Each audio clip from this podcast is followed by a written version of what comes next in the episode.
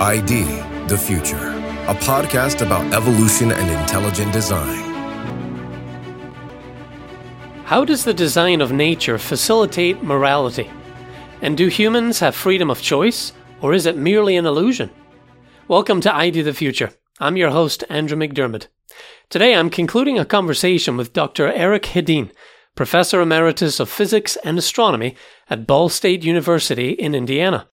In 2013, his Boundaries of Science course at Ball State University came under attack by a national atheist organization for allowing student discussions in class to consider evidence that nature might not be all there is and that our lives might have eternal meaning and value within a universe specifically fitted for beings like us. Dr. Hedin is author of the recent book Cancelled Science What Some Atheists Don't Want You to See.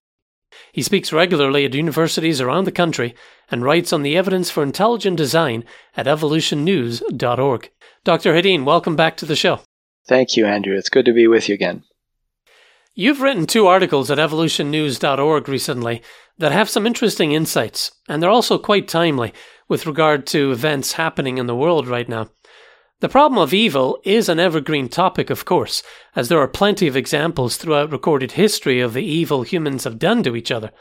At this moment in history, though, we are dealing with the effects of the Hamas terrorist attack on Israel, the worst attack of the people of Israel since the Holocaust. Now, your first article is titled Thoughts of Evil in a Designed World, and in a previous episode, we discussed the two causes of suffering and what that suffering might mean in a designed world versus a world that may occur through random natural processes. In this episode, we'll discuss your argument that nature reflects not only intelligent design, but also moral design. Now, you start your article on nature reflecting moral design with these words Human beings must have freedom of choice if our actions are to have any meaning beyond the impersonal and predictable outcomes governed by the laws of physics. What, what does it look like when human beings don't have freedom of choice? Can you give us a picture of that? Well, I think that, you know, there are times when humans might find themselves in, in situations where their freedoms are limited. And I would say that nobody in, enjoys that experience being controlled by another or in some way having your freedoms restricted. You know, there's those who are incarcerated, whether for a crime or, or perhaps uh, as a result of a, some sort of a, a war or conflict. But that's that's not a, a situation that any human being wants to be in. So, you know, as as far as humans must have freedom of choice if our actions are to have any meaning. I think that, again, if we would say that all we are is a collection of molecules that are interacting by the forces of nature, then, according to that worldview, if that's it, then our choices, if you would even call them that, are completely meaningless. You know, it would be no more meaningful than the robotic motions of a, a manufacturing robot in an automobile factory. So I don't think that most people want to assume that their actions are completely predetermined. You know, as we discussed in the last episode, there there are those who are trying to perhaps call for that type of determinism, but I think that it flies in the face of our common experience. Right. Well, real love can't come from a place of fear or coercion, as you mention in your pieces. You quote physicist George Ellis and philosopher Nancey Murphy from their book On the Moral Nature of the Universe Theology, Cosmology, and Ethics. And they say that the ultimate purpose of the universe is to allow for this uncoerced response to the Creator. How does our freedom of choice relate to morality? And the moral design of nature? How do those two combine or relate? Well, again, if we think of the context in which we live our lives, you know, we exist on a on a planet that's within a cosmos and uh, the same laws of physics that govern the intergalactic space also uh, affect us in our local environment here. And if we say, well, how does the nature of nature, how does that have anything to do with our ability to have freedom of choice? Well, if, we think about it, the laws of physics mean that our actions have a predictable outcome. Let's let's say that because we know how the law of gravity works, you know, from experience, from basically our infancy on upward in age, we know that if we do certain things, certain outcomes will follow. So there's a predictability to the laws of nature that um, allows us to, in a way, be morally responsible for our actions. And if you think about this from the point of view of the theistic worldview, from the point of view of a creator, if the creator is giving us moral responsibility, then the universe that he places us into has to be designed so that our actions can reflect our moral choices. And that means that the laws of physics, as understood by us and experienced by us even more, have to result in our ability to predict our outcomes. If, for example, the laws of physics were not constant, and what happened yesterday is not the way it's going to work today, we might be able to say, well, I have no idea that if I pulled the trigger on this gun, it was actually going to fire a bullet because yesterday when I did that, nothing happened if the laws of physics had changed. But the laws of physics are constant, they're predictable. That means that we can be morally responsible for physical actions that we do within this universe. Yeah, yeah. And you do make the point about the laws of physics, the laws of nature being impartial. And I thought that was good. You know, we see the laws of physics operating the same day in and day out. They never change.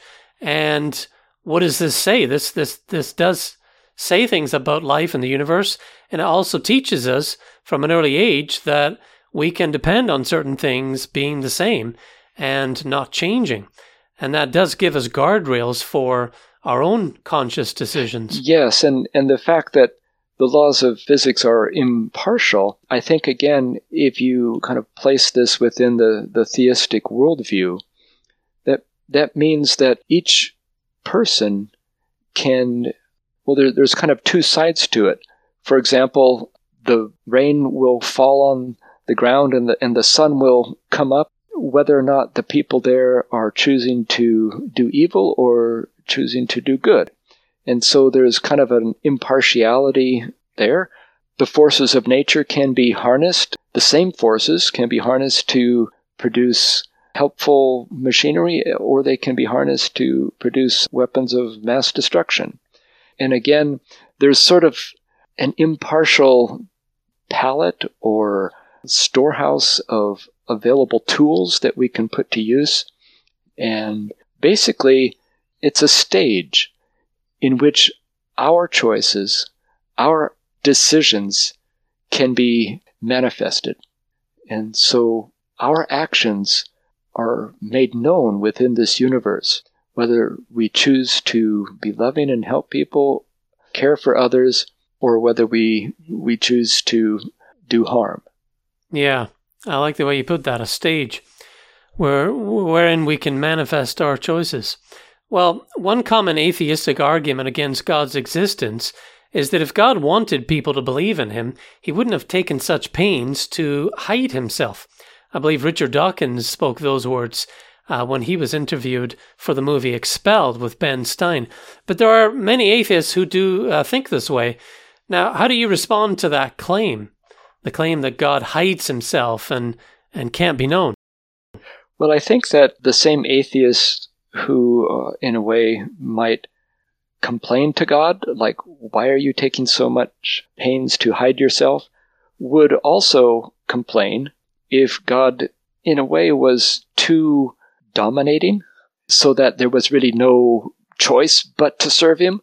You know, what we see in this universe is that, again, as we've just been talking about, the way nature works doesn't force us to make certain choices, but there's a great flexibility in what we can do with the resources, the, the sort of the, the palette of nature.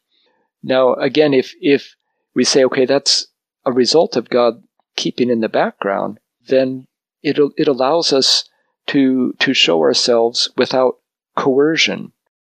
The uh, physicist uh, George Ellis and, and, and Nancey Murphy use the term the non coercivity of the universe, that this universe is designed to not coerce people to behave a certain way or to make certain choices. We have actually within this universe a great latitude of freedom. Now, there is some limit. There, there, the universe is designed, the physical way things are is designed to provide some boundaries to our actions. You know, we are finite uh, by design, and our actions, therefore, will probably have finite significance. None of us is going to be able to make a decision that will destroy the Andromeda galaxy, at least at this point in our technological development and in the foreseeable future. That's just not going to happen. And so there are limitations, and I, I, in a way, thank God for that. But we do have a great latitude, and, and God's hiddenness is, is part of that. It's not complete hiddenness. You know, I, I made the point in the article that there are sufficient signatures of, of God's existence and his character that exist that if we are open to them, I think that it's quite plain that God exists. But, you know, it's not so in your face that you can't still decide, no, I don't think God does exist. And some people do come to that conclusion, and, and maybe that affects their worldview. Hmm. Very interesting. Yeah, you can you can sense that gentleness that's there, and and you would expect that from one who designed the universe for beings like ourselves. A gentleness and a respect for human agency and and uh, human autonomy. Yeah, I like the way you put that uh, gentleness and respect for human agency and autonomy. Yeah, and for me, that's consistent with what I understand about the nature of God Himself. Now, what about justice? Does the design of the universe teach us about justice, fairness? Is the universe designed to allow ultimate fair judgment of every person, as you mentioned in your your article? Well, I think so. You know, can look at it from this perspective that I believe that again Murphy and Ellis uh, have no, it's it's actually uh, a different source that I I, um, I quoted for this statement that to the extent that any person is morally responsible for what they do, they must be free to do it. And if we live in a universe that is governed by a a just God who is going to, according to the biblical worldview, eventually judge us for our actions. If that's the case, then within this universe, we must be free. That means not determined, but free to choose to do those actions or to not do them. And again, I believe that the non coercivity of the universe provides this stage or platform for us to make free choices. We're not forced to do an evil thing, and, and neither are we forced to do a good thing. Our own inner choices, our, our mind, perhaps our rational thinking processes can, you know, even if there are influences one way or the other, we can override those influences and decide to either do good or evil. And so basically, the universe reveals who we are by allowing us to make free choices. And then, if you think of again the biblical worldview and, and God judging us, He's not judging us based on what we couldn't do or what we were, you know, suffering deprivation that forced us to do something or, or what we were controlled to do. But he's judging, you would say, in a just way, based on our ability to make free choices, as allowed by the laws of nature the way they are. Well, to, to put it in a sports analogy, you know, through a variety of factors, we find a ball in front of us. The ball is in our court. The question is, what are we going to do with it? That might be one way to kind of sum up the uh, the freedom that we have within the universe. Mm-hmm. Yeah, the ball's in our court. You know, maybe we think, oh, that's just terrifying. You know, how how will I know what's the right thing to do? Well, I think again, with I don't want to paint a, a pessimistic picture that leaves anyone feeling that way. In my understanding of things, God is not only just but compassionate and kind and understanding and merciful. So we don't have to be walking around on pins and needles, uh, just worried about messing up or making the wrong choice. So for that, I'm thankful. You know, the, the fact that we do have freedom, it, it leads to joy, really. If you think about it, we, we have freedom to express ourselves in, in many ways. We can build a house. Uh, we can uh, paint a picture. We can write a book. We can play a ball game.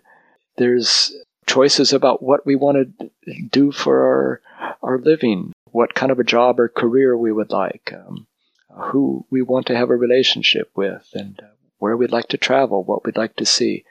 And so it's it's not all about just kind of academic questions of choice. Uh, I believe that the universe is set up to allow us a great deal of joy that comes with freedom. And I'm I'm really eternally thankful that that's the way things are. Hmm.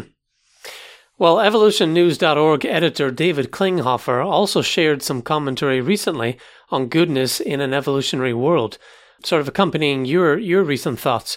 He noted that in an evolutionary perspective, what you'd expect is humans more or less on the level of animals, not greatly exceeding them in evil or greatly transcending them in good. But that's not what we find. Why is that important to the choices we make every day? Well, again, I think that, you know, we, we talked a little bit earlier about how human evil can exceed categorically any sort of selfishness or evil, if you want to call it, that we see in the animal world. But I think also our ability to do good can exceed that. You know, going into an impoverished region where people lack resources and donating money to build a, a hospital and you know caring for people with you know various uh, diseases or you know I, I, know of one organization that uh, actually uh, raises money to transport children and their parents or, or caretakers from poorer regions of the world if these children need heart surgeries to correct congenital heart defects and all of this is is paid for and there's no cost to the the individual and they're given a renewed life, uh, a life without um, limitations of uh, heart defects, and, and then able to go back to their own countries made well by the technology that uh, allows us to do those sorts of surgeries. And, you know, so that's just, just one example of a greater good. You know, it's not just caring for our young, which, you know, animals do that, or, or kind of herd behavior, like we'll all stick together and protect ourselves from the wolves. But there's there's an altruism that is manifest uh, in human societies that, in a way, have a, a foundation of ethics that uh, values showing compassion and helping others. So I, I think there is, again, a, a categorical difference. Hmm. Well, we do need to wrap it up for this episode, but on that note, thank you, Dr. Hedin, for taking the time to unpack your recent articles on this topic. You're very welcome. Very insightful stuff. I appreciate your time. It's been a pleasure talking with you, and uh, I know that these topics are deep and there's so much more to consider. You know, this is not at all an exhaustive description of the problem of evil, but hopefully it can offer some help and some encouragement here. Maybe we can continue the discussion at another time. Absolutely. Well, if you missed part one of this discussion, be sure to go back and listen to it. We'll include links to these articles in the episode descriptions at idthefuture.com. And for more from Dr. Hedin, get a copy of his book Cancelled Science What Some Atheists Don't Want You to See. For ID the Future, I'm Andrew McDiarmid. Thanks for listening. Visit us at idthefuture.com and intelligentdesign.org. This program is copyright Discovery Institute and recorded by its Center for Science and Culture.